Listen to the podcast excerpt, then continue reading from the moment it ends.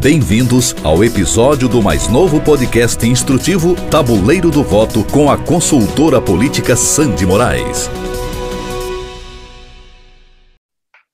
Olá, boa noite. Boa noite, os nossos internautas já acompanhando aqui a nossa live. Nós já temos aqui a Selma Xavier, a Célia Fernandes, mais um dia hoje de live do, da nossa maratona Mulheres que fazem história na política brasileira. E hoje eu vou estar conversando com ela, a deputada é, Luciane Carminati, ela que é do PT e uma pessoa também que defende muito a bandeira da educação. Nós temos tem uma trajetória enorme, uma trajetória linda na história política e que vai servir de exemplo, quem sabe, para muita gente que ainda não decidiu se vai ou não fazer também uma trajetória na política do nosso país. Bom, gente, nós já agradecemos também a você que está é, chegando na nossa live hoje, é, agradecendo todos vocês que têm nos acompanhado esses dias, que têm nos apoiado. É, esse é um trabalho que nós fazemos em parceria com o Fórum Suprapartidário de Mulheres de Santa Catarina, com o objetivo de estar é, divulgando essas mulheres que fazem hoje a história política é, do lado feminino no Brasil e que tem muita experiência a compartilhar com outras mulheres. Bom, e aqui já no nosso vídeo, a deputada Luciane, boa noite. Boa noite, Sandy. Uma alegria muito grande compartilhar esse momento. Espero que seja um bate-papo bem legal e que as mulheres se animem a serem candidatas ou apoiarem, participarem da política também. Olha, o prazer é todo nosso. Nós agradecemos muito você ter aceitado aqui o convite de estar essa noite conosco. Mas para quem não conhece ainda e não sabe quem é a deputada Luciane Carminati, ela é uma professora formada em pedagogia, com espe especialista em orientação educacional e na área de educação especial. Foi vereadora por dois mandatos, ex-secretária de Educação de Chapecó em 2011, assumiu o primeiro mandato na Assembleia Legislativa de Santa Catarina foi reeleita em 2014 e em 2018 foi eleita novamente com 61.271 votos, fazendo assim o seu terceiro mandato. E com essa expressiva votação, tornou-se a mulher mais votada na história da Assembleia Legislativa de Santa Catarina. É a voz em defesa da educação pública, dos direitos das mulheres e da classe trabalhadora, da cultura, da economia solidária e da assistência social. Coordenou o movimento Pró-Universidade Federal na região Oeste, garantindo a instalação da segunda Universidade Federal do Estado em Chapecó, na Universidade Federal. Só aqui que fugiu um pouquinho. Porque a gente, quando vai ficando assim de idade, já vai perdendo a visão também. Na Universidade Federal Fronteira Sul, trabalhou na implantação do curso de medicina. Presidenta da Comissão de Educação, Cultura e Desporto, vice-presidente da Comissão de Finanças e Tributação e integrante de cinco comissões. Ainda coordena as frentes parlamentares em defesa do Sistema Único de Saúde Social SUAS, em defesa da economia solidária, em defesa da ciência na escola e em defesa da Eletrosul. É parlamentar em exercício que mais apresentou projetos de lei voltados à segurança das mulheres até hoje. Coordenou a elaboração do Pacto Estadual Maria da Penha e tem protagonizado, junto às mulheres do campo e da cidade, seminários regionais para combater a violência e construir a autonomia financeira das catarinenses. Ufa! Que currículo, deputado! Nossa!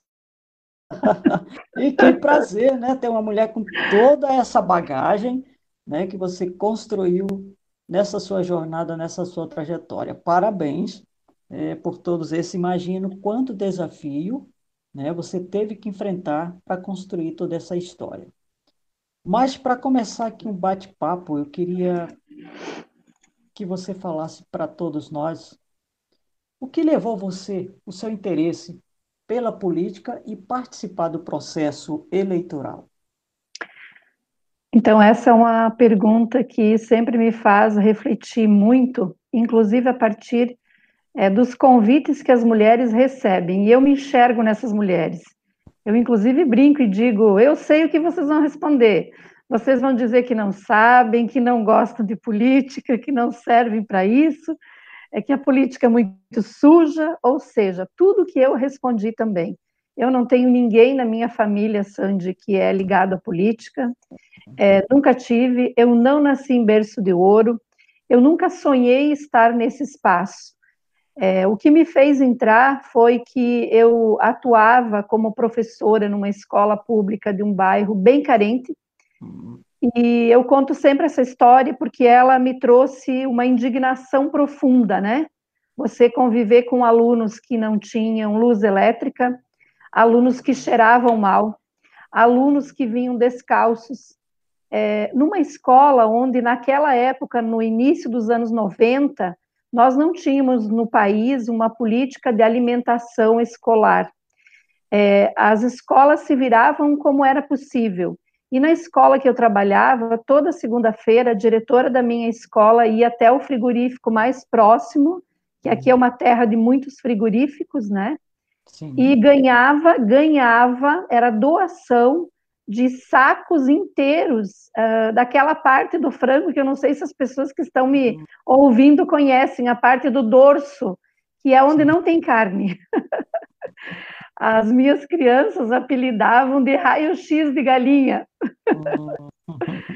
e a escola ganhava esses cestos, né, esses sacos enormes de dorso, que não tinha nada, fazia sopão com isso e fazia risoto.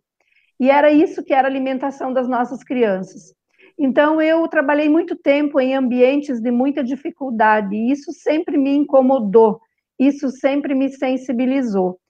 Mas nunca me levou isso propriamente a tomar uma decisão na política, né? Eu, eu sentia o sofrimento e me incomodo e, e me angustio quando eu vejo essas situações, mas o que me fez, assim, a gota d'água para eu entrar na política foi quando um grupo de professores chegaram para mim, e isso já foi depois que eu tinha assumido uma função na prefeitura como diretora de ensino, chegaram para mim e disseram: escuta, nós temos que ter alguém que defenda educação na Câmara de Vereadores. Está na hora, porque as pessoas não entendem o que é educação, não conhecem o chão da escola, e nós precisamos levantar um nome. E aí foi levantado vários nomes, né? Eu estava bem, eu estava nesse grupo, ajudando e tal, feliz da vida. Chega que chegou no meu nome. Quando chegou no meu nome, eu disse, vocês são loucos? Eu não sei nem pegar microfone na mão. Eu não sou candidata. Eu chorei, eu chorei um mês, assim, né? Sapateei, resmunguei, reclamei. Eu disse que ia ser um fiasco. e aí, depois disso tudo, os professores ali firmes, né, era um grupo de uns 20 mais ou menos, vários diretores de escola. Você vai, nós vamos te ajudar, nós estamos contigo, vai ser um projeto junto, coletivo. E aí eu aceitei. E foi uma campanha das mais lindas, porque os professores terminavam as aulas às 5 horas da tarde e eles iam visitar as famílias dos pais de alunos. Então foi uma coisa bonita, coletiva, leve, não gastamos. Então, a minha primeira experiência foi muito de uma experiência motivada por uma causa que eu vivi com meus uhum. alunos, né? E também, principalmente, por sentir que tinha gente comigo sonhando essa essa experiência, né? E que depois ela foi continuando, continuando até chegar onde eu estou. Mas foi isso. Mas, deputada, eu, eu imagino o seguinte, que se hoje, atualmente, é, nos dias atuais, já é difícil e complicado para as mulheres até aceitarem, porque devido os, ainda ainda existe um certo preconceito contra a mulher. Isso é visível, todos nós sabemos. Até de certa forma, muitas vezes a rejeição que mulher não pode aqui na política, não pode ali. Imagino que no primeiro mandato mesmo, 2011, é, os desafios que você não foi, é, é não veio é, ter que superar para chegar é, até a sua campanha e definir a sua candidatura. Você poderia falar um pouquinho do que foi mais difícil, o que, que, que pesou mais nesse momento? É, claro que antes disso, Sandy, eu já tive dois mandatos de vereadora. De vereadores, né? né? Exatamente é, isso. Então, é, então isso acabou Imagina também. Lá, falando, imagine é. mais atrás, ainda mais complicado, né? É, eu, eu acho que naquele período assim foi meio que é, uma experiência inovadora. No começo, eu lembro que eu, na Câmara de Vereadores eu dizia, mas para que, que serve ser vereador? A gente não pode fazer nada, a gente não pode fazer projeto que gera despesa, a gente não pode é, criar programas né, que interfiram na administração pública do ponto de vista da regulamentação, e até que depois eu fui encontrando o meu caminho, né, que era o caminho do que, bom, aqui é o espaço é, fechado, você tem que estar, é, é o trabalho da tribuna, é o trabalho legislativo, mas o quanto você pode fazer de ações fora daqui, né? Fora da Câmara de Vereadores, indo para os bairros, ouvindo as pessoas, né? Eu posso te dizer que a minha primeira experiência, quando eu me elegi é, deputada em 2011, também não era algo esperado, porque eu era vereadora, né? Então eu disse: tá bom, vocês querem que eu seja candidata a deputada, mas veja, é muito difícil sair de vereadora de uma cidade do interior, porque eu não era da capital, não era das cidades maiores, né? A minha cidade tem hoje 200 mil habitantes, e eu falava, um, ser candidata, saindo de, de, uma cidade do interior de vereadora a primeira vez para se eleger deputada, é quase impossível. Mas eu tenho uma coisa que eu não sei se é qualidade ou se é defeito. Eu adoro desafio. Ah. Eu, eu adoro desafio. Então, acende uma luz, assim, né? Essa coisa é difícil, mas eu quero essa. Mas, é, então, é, mas isso é muito foi. bom, né? Até porque aqueles que se conquista com garra, com luta, tem mais valor né? A gente valoriza muito mais. Mas é, em relação a esses anos passados, deputada, e os tempos atuais, como você analisa a participação da mulher, da mulher na política hoje? Olha, eu acho que a gente avançou, né? Não dá para fazer uma fala aqui é, de todo perdida, né? Se nós olharmos desde as sufragistas, né, no início do século, se nós olharmos que as mulheres não tinham nem direito ao sobrenome, era o sobrenome do marido, né? Se a gente olhar que as mulheres agricultoras tinham lá, constava no, no registro civil de casamento, profissão, do lar, enquanto que ela era agricultora. Olha, penava mais que um homem até, né? Porque além do trabalho na roça, né, na lavoura, vem para dentro de casa e continua, né? Então, quando você olha assim, eh, de onde a gente estava e onde a gente está, eu acredito que a gente tem avanços, né? Tem muitos avanços. Não era comum ter mulher no parlamento. Se a gente pegar Santa Catarina, Antonieta de Barros foi a nossa primeira deputada estadual eleita nos anos de 1934, nessa, nesse período aí que é do período da conquista do voto.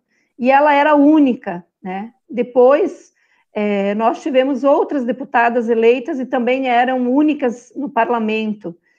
Hoje, nós somos em cinco mulheres num universo de 40, e essa é mais ou menos a proporção do parlamento brasileiro, uma média de 10%, 12%. Nas câmaras de vereadores também tem essa proporção. Mas o que me indigna muito, Sandy, é saber que está tão lento, sabe? Que é tão lento, é tão demorado, é tão difícil. Às Bastante, vezes tem né? muito. E às vezes tem mulheres que se elegem e não carregam a pauta da luta das mulheres. Isso também é um atraso para nós. Isso gera até, de certa forma, aquele casar e mulher não vota em mulher, mas não é, é que às vezes também as mulheres, certas mulheres ganham e não é, defende aquela bandeira que outras mulheres esperam, né? Essa é, é, é uma verdade.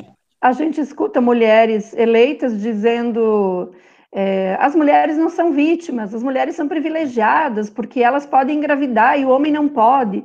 Então, assim, é uma, é uma fala assim, que me incomoda, porque, em primeiro lugar, essa mulher só está onde está por conta da luta de milhões de mulheres né, antes de nós. Sim que perderam a vida, como Margarida Alves, sindicalista, morta, né, no latifúndio, na luta por reforma agrária, é, numa região extremamente difícil. Se a gente pegar a luta de mulheres é, a irmã Dorothy, né? Faz um, fazia uma luta maravilhosa. Exato. Então, hoje, onde eu tô, eu vejo assim, onde eu tô, eu devo a muitas lutas anteriores. E essas lutas anteriores, elas foram feitas também por mulheres, protagonizadas por mulheres. Então, a política é esse espaço onde nós deveríamos carregar essas lutas, esses sonhos, essa ideia da participação. Hoje nós tivemos uma reunião com as promotoras do Ministério Público. Eu quero só fazer um recorte aqui é. que eu acho que é legal. Me chamou a atenção quando elas falaram do universo feminino dentro do MP em Santa Catarina. Veja que nós temos 36% das mulheres no universo dos de, toda, de todo o Ministério Público, 36% são mulheres. Mas aí elas diziam que quando se trata da carreira, então, por exemplo, quem já foi procuradora de Estado, nenhuma foi mulher até agora, nenhuma, né? Quando se trata de corregedoria, é um percentual, se não me falha a memória, 6%.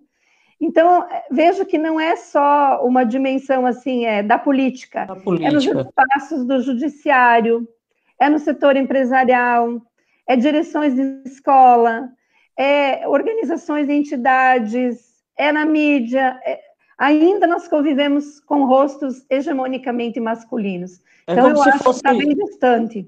Se fosse algo limitado, né? Você tem pode vir até aí, daqui já não pode passar. É como se fosse algo assim, limitado.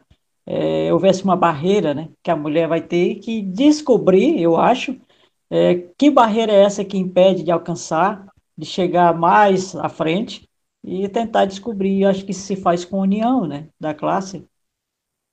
É, eu acho que as mulheres têm que exercer um sentimento de maior uh, sororidade, é um sentimento, e o outro que é de, é, de apoio, de estar junto, de ser mais coletiva. E eu acho também que tem uma, uma questão que é muito forte, que é, é nós uh, enfrentarmos o debate machista que existe nos partidos políticos. Sim. Isso é fundamental. Porque os partidos ainda é, são conduzidos por homens, né? na sua grande maioria. Até eles aceitam mulheres quando é para algumas funções, mas presidente de partido é homem. É difícil, né? Conhecer é uma. É. Eu já fui presidenta municipal aqui do meu partido, mas é, eu acho que são raras, assim. Então, começa, é, tem essa questão do, dos partidos políticos muito machistas, né? Eu, eu penso que é, a gente precisa evidenciar mais na sociedade, e eu falava hoje para as promotoras isso, é, as experiências de equidade de gênero. Por exemplo, as empresas que adotam políticas públicas de equidade de gênero, aonde, bom, mulher ganha igual o homem pela mesma função, não pode ter discriminação. É, as mulheres é, assumirem cargos de chefia, tanto quanto os homens e vice-versa, né?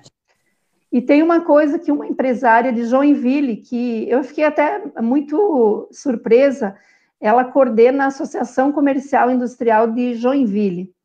E ela me disse: Eu tenho uma empresa, 900, uh, 900 trabalhadores, a grande maioria mulheres.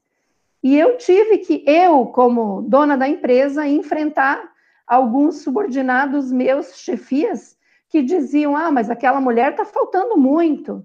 Sim, mas você já perguntou por que, que ela está faltando? É porque ela tem filho. E filho normalmente sobra para a mãe acompanhar no médico. Então veja a sensibilidade que é quando uma mulher percebe também que não é só ela ser assumir um cargo de chefia, ela mudar o jeito de fazer a gestão também. Ela incorporar aqui para a mulher a vida sempre é muito mais trabalhosa, difícil, eu acho que esse entendimento. É uma, é uma responsabilidade bem dobrada sobre a mulher, né? Porque aí vem a responsabilidade da casa, dos filhos, de administrar uma casa e administrar é, é lá onde ela esteja ocupando um cargo. No caso, é, você é mãe, tem a sua família, como foi é, é, é administrar a casa, o lar, filho, o marido e a posição de parlamentar, de, de estar ocupando sempre um espaço na política? É, eu, eu falo que essa é uma das questões que eu acho que mais afastam as mulheres da política. E a gente precisa colocar essa dimensão na mesa quando a gente convida as mulheres para serem candidatas. Porque, quer queira ou não, a sociedade absorveu a ideia de que maternidade é coisa de mãe. Ou seja, você gera nove meses, agora cuida que o filho é teu. Não é Sim. assim?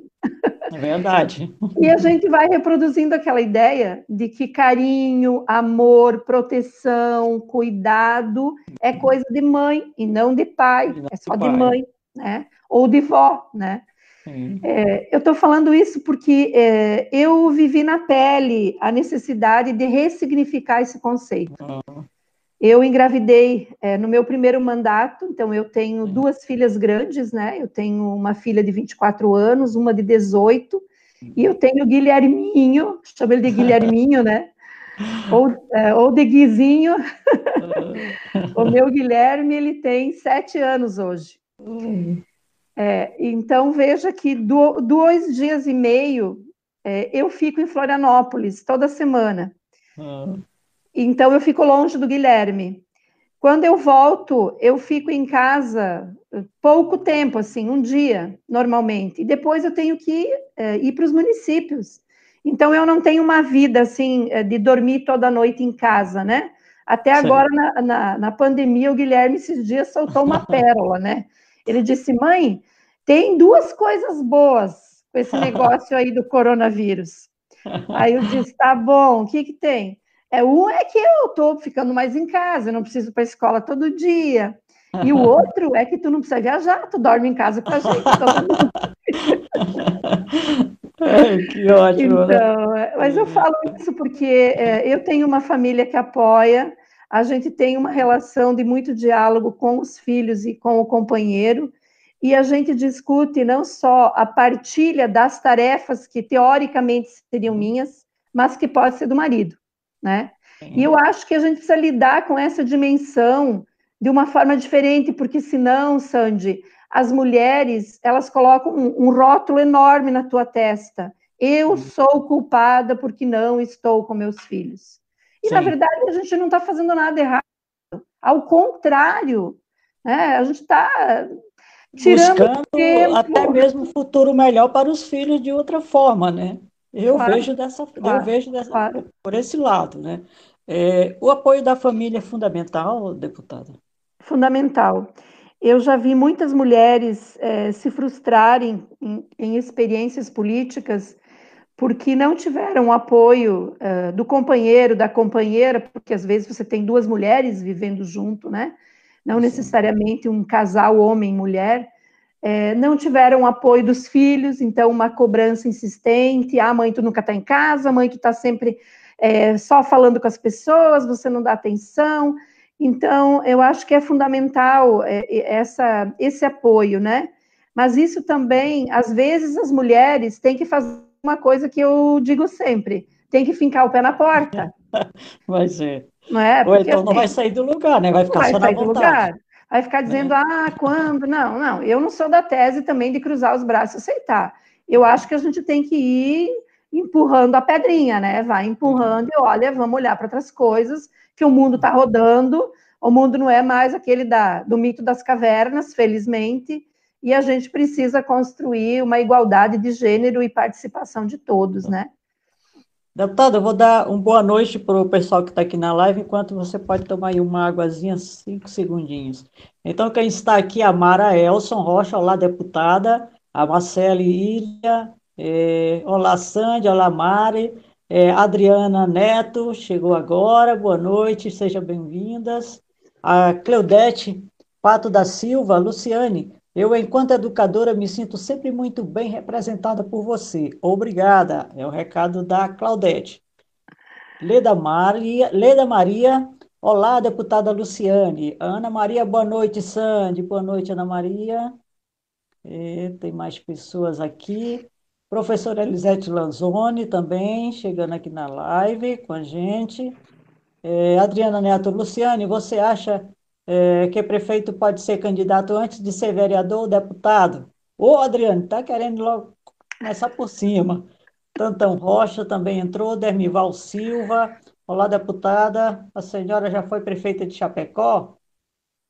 Está perguntando se a senhora já foi prefeita. Não. É, ela ainda não. É, Vanderlei, é, a Elaine, a Loreci, a Cássia. É muita gente aqui, viu, deputado? Está querendo ouvir, ouvir você hoje, sua história. Bom, voltando aqui ao nosso bate-papo. É, eu queria voltar só para só porque ficou aqui na minha cabeça uma pergunta para lhe fazer em relação às cotas. É, há, uma, há uma discussão de, onde se briga, se quer chegar a 50% de cotas de direitos iguais. É, eu me pergunto o seguinte: se nós nunca conseguimos, em nenhum Estado brasileiro conseguimos atingir os 30%, que é determinado para a cota de gêneros feminino, é, será que a gente tendo essa, essas cotas por iguais ia facilitar, é, é, incentivar mais mulheres a participar e alcançar o objetivo que realmente é ser eleita? Eu defendo. E eu defendo, Sandy, olhando para a experiência de outros países, né? Você pega vários países europeus, agora mais recentemente a Argentina aprovou também, mas eu defendo não só 50% como cota para candidatura, eu uhum. defendo paridade de gênero no parlamento. Certo. Eu penso que as mulheres, às vezes, não, não se colocam porque elas fazem a conta. E nessa conta elas entendem, bom, como é que. Vamos pegar o caso aqui da Assembleia de Santa Catarina, um exemplo bem concreto. Historicamente, a gente tem oscilado entre três, quatro mulheres, né? Esse ano que nós tivemos cinco parlamentares eleitas. Mas se você olhar, eh, são 35 homens. 35 homens. Agora, se nós tivéssemos a condição de ter 20 mulheres e 20 hum. homens, eu tenho certeza que começa é, a brilhar o olho de muitas mulheres que sonham, sim, em se colocar na política. Mas eu defendo cota antes e cota depois. E não é nenhum, não é nenhum mérito, não é nenhum, é melhor não é nenhum privilégio. É uma questão justa. Nós somos em 51% das mulheres. Por que, que não pode estar na lei eleitoral metade das vagas é para mulheres? Então, uh, e aí vou dizer também, usando o meu exemplo, eu também, uh, inicialmente, imaginava e defendia que eu não era uma, uma eu não seria uma parlamentar eleita e não teria condições de fazer um bom trabalho. Por quê? porque eu não tive oportunidade.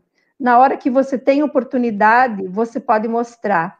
Então, tem muitos talentos, tem muita gente boa para diferentes funções que não tem oportunidades na vida. Quando a oportunidade se abre, é que você pode mostrar.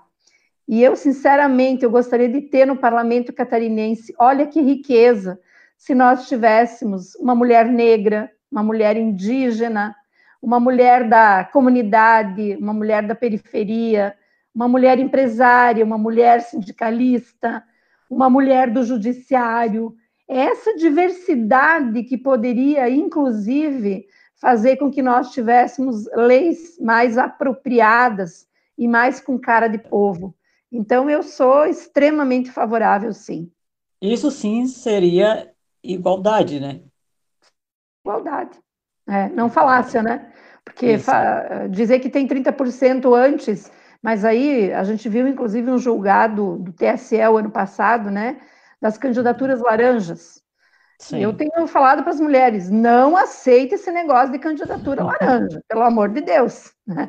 porque aí não ajuda na política, nem para nós e nem para ninguém, né? A gente, a gente não educa para o bom exemplo, mas as mulheres acabam muitas vezes aceitando até pela pressão masculina, né? Então, aquilo que eu falava antes, os partidos não fazem o dever de casa, não fazem o que tem que fazer, e aí chega na hora da eleição, ficam catando, né? Caçando mulher. Não Sim. dá para ser assim, né? Não pode ser. todo, todo quer puxar uma mulher para cá, agora a mulher é. tem chega depois só até ali, né? Lá é. é limitado o espaço, pronto. É, deputada, mas diante de tudo isso, todas essas questões que nós sabemos que existem. É, o que, que poderia ser feito para facilitar o acesso e até o incentivo das mulheres a participar desse processo eleitoral. Ou se não, também entrar na política, porque muitas vezes é, o apoio da, da mulher, a outra mulher, ela vai ajudar e vai estar participando também ativamente. Sim. Claro que nem todas querem ser candidatas, e a gente compreende isso também, né? Mas muitas, olhando o meu exemplo, não querem ser porque não se sentem fortalecidas. Então, uma, uma questão que eu acho que é bem importante, eu defendo muito isso, candidaturas mais coletivas. E coletivas, quando eu falo, é desde pensar as diretrizes da campanha, o material, é, é, essa questão também da arrecadação, que é uma coisa que assusta muitas mulheres, né? Afasta. Sim. Eu lembro de uma mulher, Sandy, que foi candidata a vereadora num município bem pequeno do oeste catarinense, e ela não sabia dirigir. Jesus, que drama essa mulher viveu. O marido dizia que o carro era dele, ele não ia dar para ela carro era dele. Aí ela dependia dos filhos para andar com ela numa moto no interior para levar o panfletinho. E quem pagava o panfletinho, né? Então veja, esse é o universo das mulheres. Se a gente quer ter mais mulheres, a gente precisa do quê? A gente precisa. Eu defendo uma legislação eleitoral é, mais uh, humanizadora, é, com mais cara de mulher também. Né? Hoje, a legislação eleitoral ela não incentiva é, paridade de gênero, então uma modificação na lei eleitoral, como a Argentina fez, né? como outros países fizeram, já tem experiências no mundo que estão dando bem certo. Eu defendo candidaturas mais coletivas e é, eu defendo também que a gente discuta as formas coletivas alternativas de arrecadação, acho que é fundamental. E mais do que isso, eu tenho conversado muitas vezes com os deputados de que o debate da participação da mulher não deve ser uma coisa só para os juristas, somente para, é, para quem pensa a legislação ou quem está num partido mas as empresas deveriam incentivar, as igrejas deveriam incentivar, porque é, é, é, um, é, é um sentimento novo, é uma cultura que a gente precisa romper, que é essa cultura patriarcal, é, é, sustentada na figura do homem. Sociedades mais modernas, sociedades mais contemporâneas, sociedades é, mais democráticas, eu, eu diria, colocam a mulher no mesmo pé de igualdade que o homem. Então, esse debate seria até, eu diria, atrasado fazer nessas sociedades, mas a gente está fazendo porque nós estamos atrasados em relação a essas sociedades. Então, eu acho que é um conjunto de fatores, e tem uma questão também que eu acho que é importante. É, a escola hoje está sendo muito visada, e Sim. muitas vezes impedida de fazer esse debate. E eu acho que a gente deveria, desde pequeno, discutir na escola, é, de diferentes formas, né? Por exemplo, agora então, quem vai ser o líder da turma? Vai ter um menino e uma menina. Presidente do centro acadêmico vai ser um menino e uma menina, é, né? Na hora de falar do grupo, não pode ser só os meninos que falam, as meninas também têm que falar. É um trabalho de conscientização, né? Desde Isso. cedo. É, é. Se começar a respirar essa ideia de que é normal ver mulheres falando, a gente Sim. vai começar a incorporar a ideia de que é, é normal ver mulheres nos governando e legislando. Deputada, você trouxe hoje um exemplo muito bom aqui para a nossa, nossa live, né? Porque geralmente as pessoas acham que para ser político ele tem que ter, ter tido alguém, um histórico político na família, né? Muitas vezes eu chamo nas minhas palestras de pedigree político. Eu digo, você não precisa ter pedigree político para ser um político, né? E, e, esse seu exemplo hoje aqui vai ser, vai fechar assim de, de, forma bem, bem centrada para que as pessoas entendam que você, que não é preciso. Basta ter. Eu queria agora saber de você, entre dinheiro, genética, político, popularidade, carisma, qual desses quatro você considera essencial para o perfil de uma boa candidata? Quando eu digo boa candidata, aquela que pode ganhar uma eleição. Sim. Então, dinheiro, dizer que não precisa, também não, não, não dá para dizer isso. A gente precisa. É determinante? Não. Eu já vi muita gente com bolufas de grana e não se eleger. Oh, também. não é verdade? É. É, essa questão da genética política, é, eu não acredito muito nisso. Eu acho que, claro, tem essa dimensão de você se comunicar, é, de você gostar mais da dimensão política, da convivência humana, do diálogo, né? De você ter talvez facilidade em se expressar. Eu acho que isso é um fator. Mas eu também penso que isso também é oportunidade, né? Porque, hum. veja bem, eu, eu tive espaços que me oportunizaram exercitar a minha linguagem, a minha comunicação, é, é, liderar grupos, né? Antes de eu Antes de eu ser vereadora, eu atuava, por exemplo, como representante sindical. Eu tinha que liderar o meu grupo no espaço da escola ou no outro espaço quando eu trabalhava é, no espaço da rede estadual. Então, o que eu quero dizer com isso? As oportunidades também fazem a gente crescer. Agora, eu penso que o carisma é um dos elementos é, fundamentais, Sandy, porque eu já vi muita gente extremamente competente, tecnicamente, é, de muita capacidade. Mas sabe aquela ideia daquele. Muito dinheiro. Já vi. Sabe aquela, aquela né? fama do, do candidato picolé de chuchu?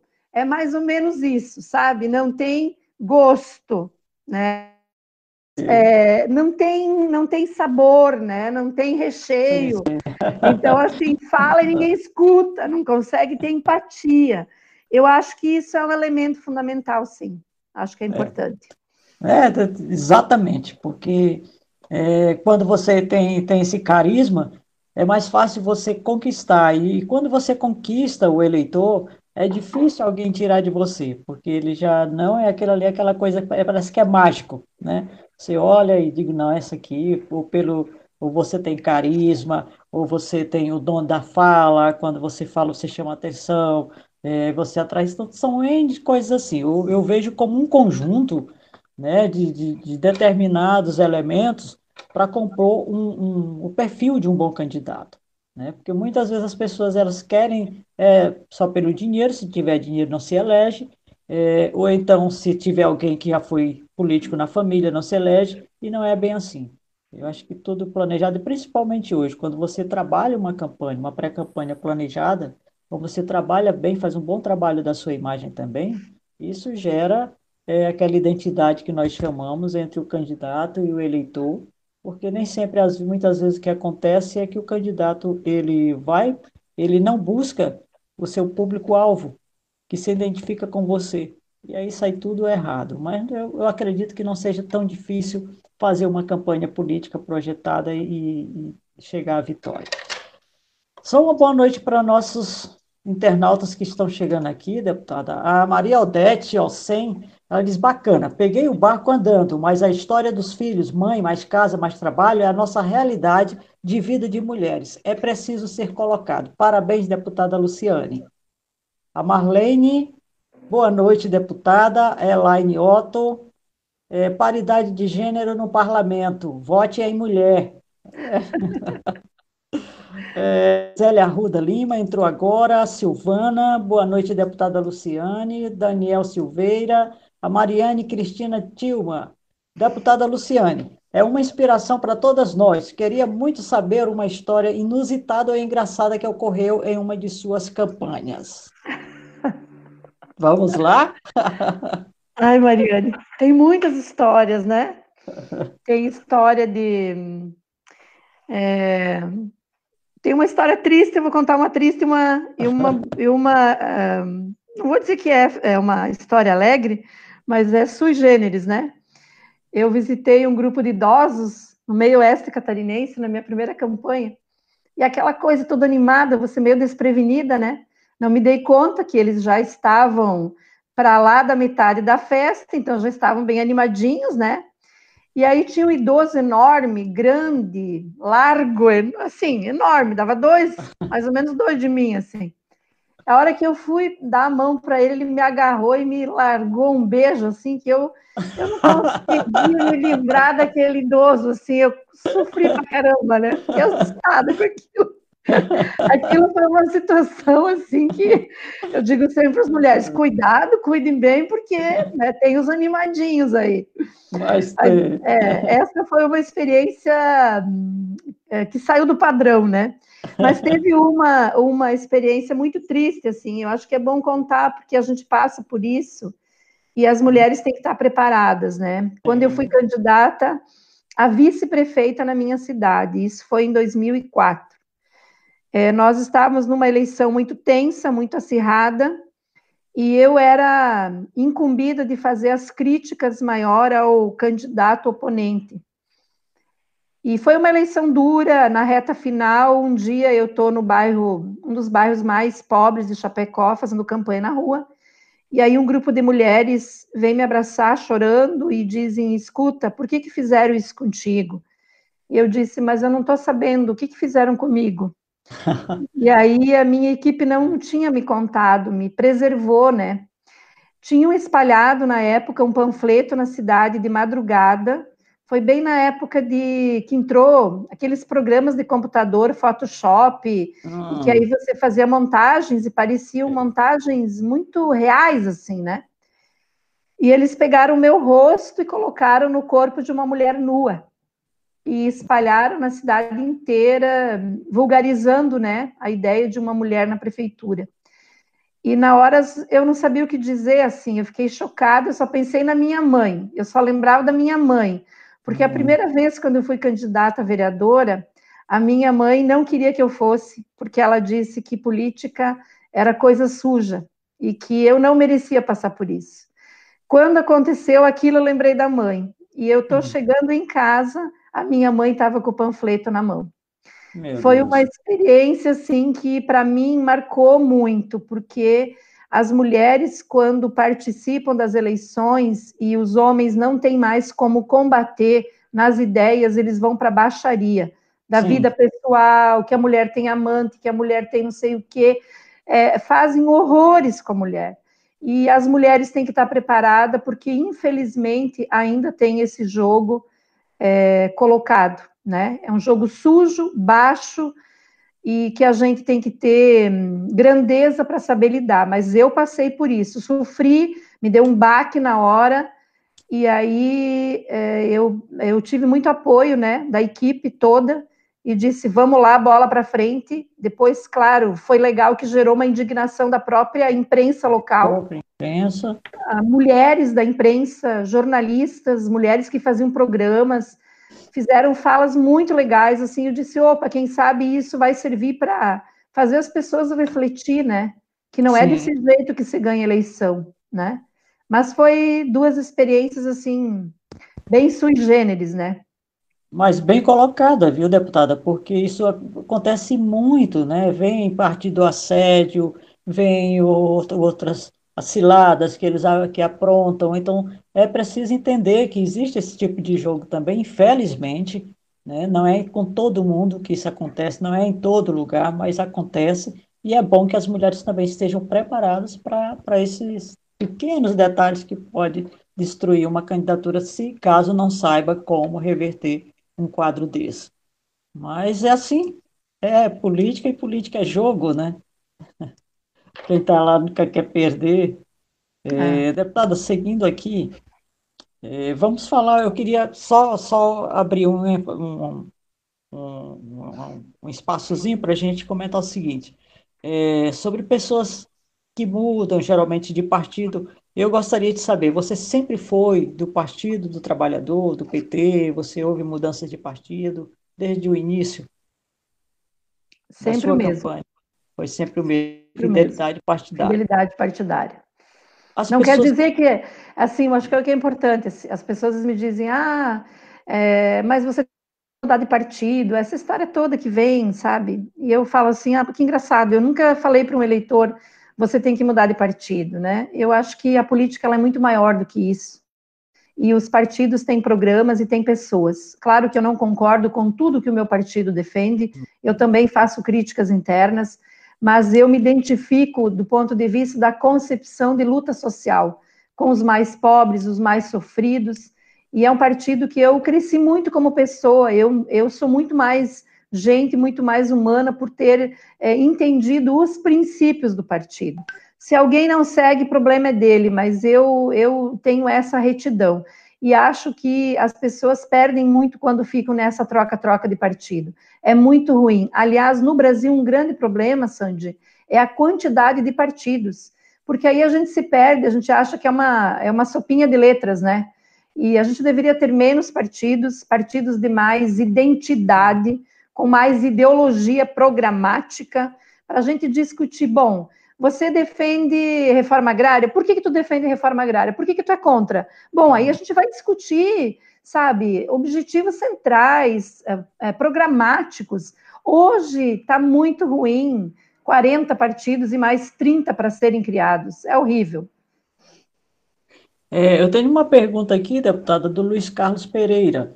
Ele faz a seguinte pergunta: por que não se fala mais em orçamento participativo? As cidades deveriam repensar sua forma de fazer orçamentos de investimentos, ouvindo seus moradores. É, Eu defendo, está certíssimo, né? Porque é, é o princípio é, da gestão compartilhada, ou seja, o orçamento também não pode ser uma peça apenas dos legisladores e do executivo. O orçamento ele tem que ser apropriado pela população. É claro que isso é um perfil de quem faz governo de um jeito ou do outro. Nós temos dentro do nosso partido, esta é uma ideia central, que é fazer gestão com mais participação, inclusive no orçamento.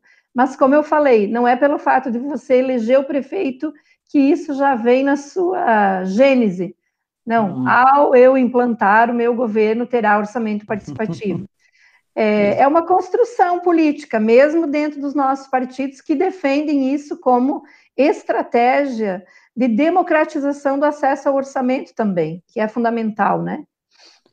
É, deputada, vamos falar um pouquinho agora de educação. Vamos começar, nós estamos vivendo um ano bastante difícil para todo mundo, em todas as áreas, né? É, não só o Brasil, mas o mundo. A gente se preocupa especificamente com o nosso país, porque vivemos aqui, sabemos como está a situação, né, de, de, da pandemia que se instalou em todo o país, está crescendo absurdamente. É, mas sobre o adiamento do Enem. O que, é que você teria a dizer sobre isso? Sandy, eu inclusive me envolvi muito na mobilização nacional que os estudantes fizeram, as entidades ligadas à educação, e vários estados também, é, enquanto gestores públicos, é, fizeram é, se posicionaram pelo adiamento. E por quê? Porque nos dados do último Enem de 2018, os estudantes que responderam à pesquisa do Enem de 2018, em torno de 40% deles não tinham acesso a computador em casa e é, mais um percentual grande, em torno de 20%, não tinham acesso à internet em casa. Então, como é que você pensa o Enem, no prazo que estava posto antes da alteração, é, sendo que você está num, num isolamento total em casa, muitos estudantes dependem do computador da escola, dos livros da escola, da biblioteca da escola, e dependem é, de estudos que envolvem os seus colegas de turma.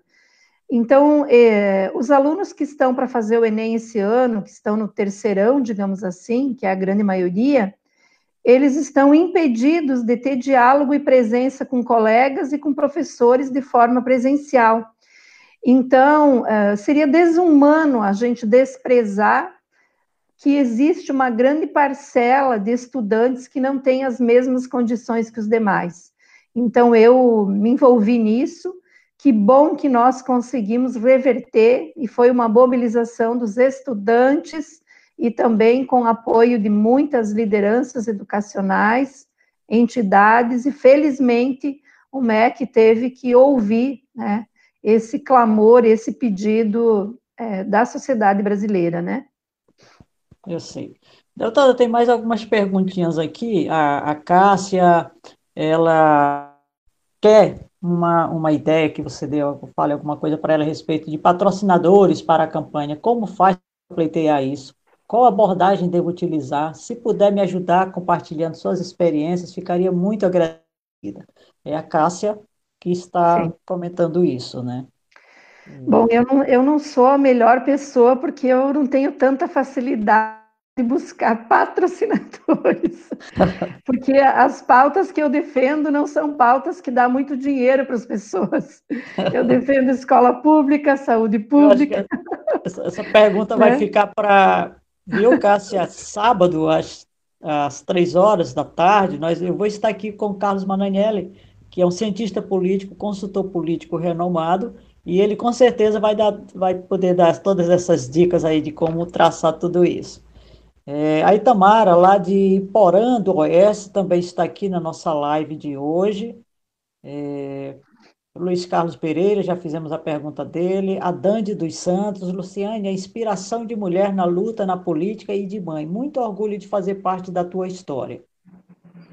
A Dande, Tamara, Lorena Sanglade, a Suzane, é, Itamara Bagatini, também a gente nasce PT com a ideologia já no DNA. Célia Fernandes. Então, pessoal participando da nossa live, muito obrigada. A gente agradece de coração a todos que estão aqui conosco. Continuando nosso bate-papo, deputada, vamos conversar mais um pouquinho, né? Nós temos aí mais uns, uns nove minutinhos para a gente conversar bastante. É, diante do caos que se instalou no nosso país devido trazido pela pandemia do coronavírus, nós imaginamos saúde, educação, o desemprego, uma série de complicações que o Brasil está vivendo e que possivelmente depois também vai se instalar muito mais dificuldades. E eu pergunto para você, que análise você faz desse momento e o que, que você pensa no futuro do nosso país diante de tudo isso?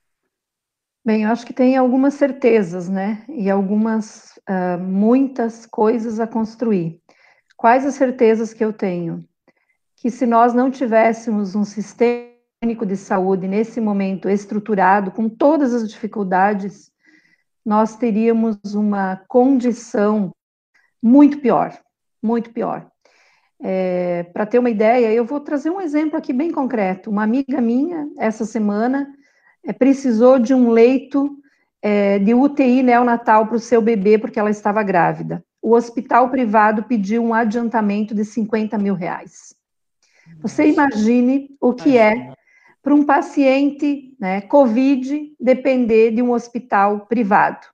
Então, primeiro, sem sombra de dúvidas, o SUS tem que ser uma bandeira de todos os que têm decência na luta pela saúde no nosso país mesmo que você tenha um plano privado, mas a grande maioria não tem. Então, é o SUS que, na hora que a gente mais precisa, ele está presente com capilaridade em todos os municípios. Bom, uma outra certeza que fica, Sandy, é de que é, não tem jeito, goste você ou não de professor, mas a nossa vida está provando que os professores são fundamentais. Né? Porque é eles que têm a paciência, a sabedoria, o conhecimento, a metodologia para ensinar, não são os pais, né? Com todo o respeito e carinho que eu tenho aos pais, mas os pais não têm a, a condição de qualificação técnica que os, que os profissionais da educação têm. Então, educação pública é outra certeza. Uma terceira certeza que eu tenho é o quanto a ciência no Brasil precisa ser mais valorizada. Porque se nós tivéssemos cuidado melhor dos nossos cientistas e não interrompido programas como a CAPES, né, que projetou bolsas no valor de menos de dois mil reais, e por isso nós perdemos cientistas para outros países, quem sabe hoje nós teríamos um resultado muito maior né, é, em relação às notificações, aos exames, até a produção de vacinas, né? Então, a ciência é outra grande certeza fundamental, não interromper, porque ela se dá a médio e longo prazo. E uma outra grande certeza que eu tenho é a importância da cultura. O que seria de nós sem é, a música nesse momento, sem a poesia, sem a literatura, sem a arte, né, sem essa expressão linda que é do ser humano. Então, é outra grande certeza. Enfim, eu queria dizer, todas as minhas certezas vão ao encontro de dizer que nós precisamos de um SUAS forte, de um SUS forte, de ciência, tecnologia, educação é, e cultura. Agora, quais são os desafios? Acho que o grande desafio é o Brasil enfrentar os seus, as suas grandes contradições. Um Brasil que tem é a maior extensão de terras agriculturáveis, que tem água, que tem energia, que tem a riqueza de um povo formado por todas as nações e que até há poucos anos vivia em harmonia, mas é um país extremamente desigual. Nós precisamos enfrentar o debate, como agora o Chile fez, que aprovou o imposto sobre as grandes fortunas, que está na Constituição. E que nenhum de nós aqui que está nesta live será atingido, ninguém se preocupe, tá? Uhum. Então. Graças imposto, a Deus, né? imposto sobre as grandes fortunas. Nós uhum. precisamos rever a, é, a, nossa carga tributária, que ainda é regressiva, quem menos ganha mais paga, e ela tem que ser progressiva, quem mais ganha mais paga nós precisamos enfrentar o debate é, de imposto de renda sobre lucros e dividendos. Hoje, empresários não pagam imposto de renda sobre o lucro e dividendo, o que é algo inimaginável. Então, se não colocar mais dinheiro vindo de quem mais tem, como é que a gente faz SUA, SUS, né? Como é que a gente estrutura um Estado com mais condições de melhorar a vida do seu povo? Então, eu tenho é, no meu horizonte de vida hoje, fazendo uma reflexão sobre isso tudo, eu diria que são esses os grandes desafios. E é claro, quem transforma a internet um campo criminoso tem que ir para a cadeia sim, porque é um crime tanto quanto o outro. É, porque você acaba com a vida das pessoas, né? Você destrói a imagem, você destrói histórias, você destrói ações, isso tem que ter punição. Eu defendo punição exemplar e eu defendo que a gente faça uh, uma, uma, um trabalho muito grande de responsabilização. É, não dá para as pessoas achar que em torno da, da livre expressão do pensamento, como disse o ministro Alexandre Moraes, se permita tudo, né? Porque também tem calúnia e difamação que é crime. E eu penso que as pessoas precisam uh, também entender o que, que é a nossa Constituição. A nossa Constituição é muito clara. Quando o presidente da República assumiu, seja ele qual for, quem for, ele jurou, ele jurou é, defender a Constituição. E lá na Constituição, um dos princípios é o fortalecimento das instituições, que é Ministério Público, os tribunais, que é o legislativo. Defender não significa concordar. Defender uhum. significa respeitar e não fechar, e não uhum. ameaçar, e não chantagear. Agora, o direito à fala crítica, isso é de todos nós, e ninguém vai ser perseguido por isso. Mas eu penso que se tomou uma proporção descabida, descabida, e a gente precisa pôr, um, é, pôr regras, pôr limite, porque senão, de fato, é, não tem democracia que se sustente com esses parâmetros. Deputada, fale um pouco das últimas ações é, no, no, no, como parlamentar. Olha, eu tenho muitas, uh, muito trabalho no parlamento, né? Eu vou falar mais. Que você, que você bate recorde lá, né? recorde é todo seu. então, a gente tem muitas ações, né? Nós temos um PL agora na pandemia que é para os condomínios, é, para o síndico denunciar os casos de violência doméstica. É. é um debate bem importante, né? Nós temos um outro PL aqui, eu vou falar mais das mulheres, né? É, que obriga os currículos a contar a história das mulheres catarinenses, né? É claro Sim. que baseado em produção, pesquisa, tudo isso, né? Com base no que as universidades têm. É, nós não conhecemos a história das nossas mulheres de Santa Catarina. Sim. Né? Isso é fundamental.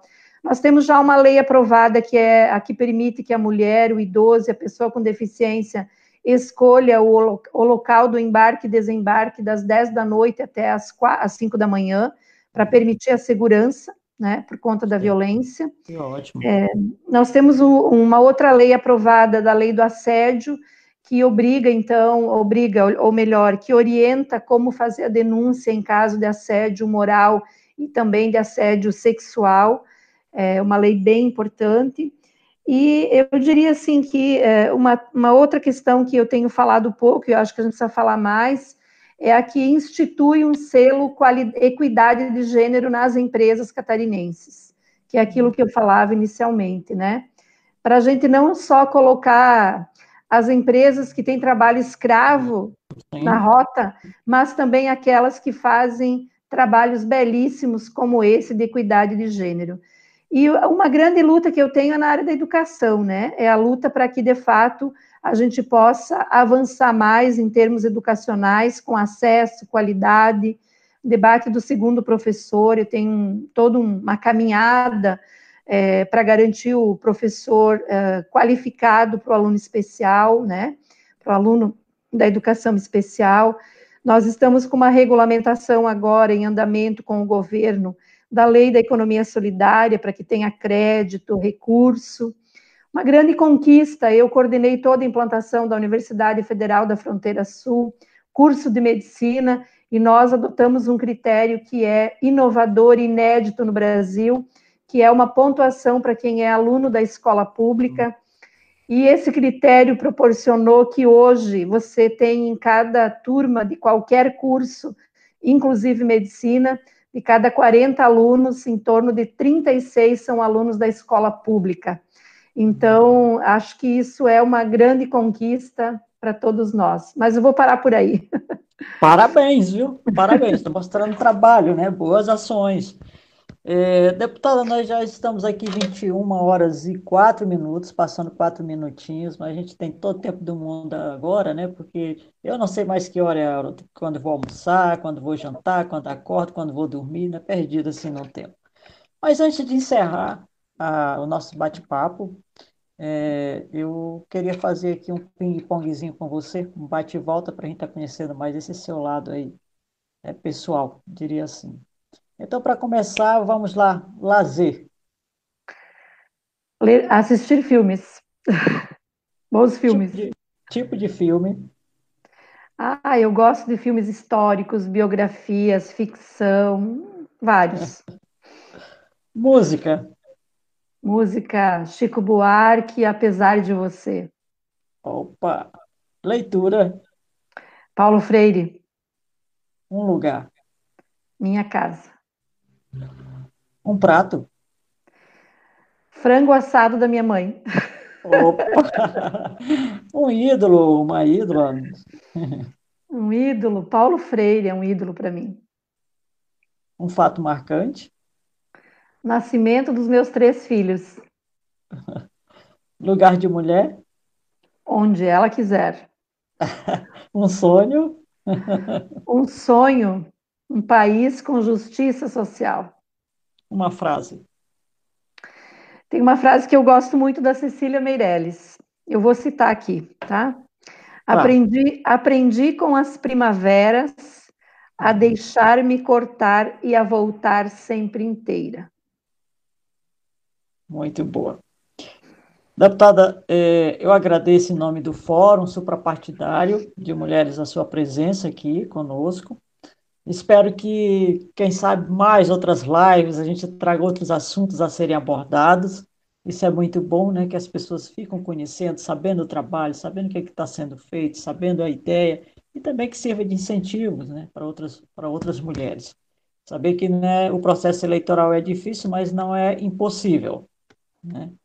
E, e assim, para finalizar, eu deixo um espaço para que você deixe a sua mensagem para todas as pessoas que estão nos acompanhando. Então, eu quero primeiro agradecer muito, Sandy, e o Fórum de Mulheres. Suprapartidário, né? Eu acompanho também, estou nesse grupo e gosto muito, porque ali tem a diversidade, eu acho que a, a grande, o grande desafio da democracia é a gente não se olhar como inimigo, não fazer a política do ódio, eu não sou da política do ódio, eu sou da política da paz, do diálogo, né? Acho que é assim que a gente cresce, avança, encarando as contradições que estão postas, não escondendo elas. É, eu quero deixar uma mensagem para quem está conosco aqui acompanhando. Primeiro, agradecer todos os amigos, parceiros, várias pessoas que tu citou eu conheço, são da minha caminhada coletiva. E também agradecer a todos os demais que estiveram conosco, mas sempre dizer o seguinte: é, nós precisamos abandonar a ideia de que política é coisa feia, política está toda errada, que a política é suja. É pela política que a gente também transforma nossa vida. Então, é muito melhor que a gente se aproxime do que a gente se afaste. É muito melhor que a gente escolha mais, decida mais, se envolva mais, do que a gente apenas fique de longe, olhando, né, lamentando, ao invés de ajudando a construir alternativas. E para as mulheres que se desafiam a ser candidatas e têm medo, eu quero dizer que eu também tenho medo, eu já tive muito mais medo, isso é do ser humano. Mas eu tenho uma frase que eu digo sempre, Sandy, que é o seguinte: nós não podemos deixar que o medo tome conta da gente. A gente é que tem que vencer o medo. E o medo existe para a gente superar o medo. Senão, não tem jeito, né? Então, é quero deixar, deixar essa singela mensagem aí, né? muita força para todos nós, para todas nós, vamos se cuidar.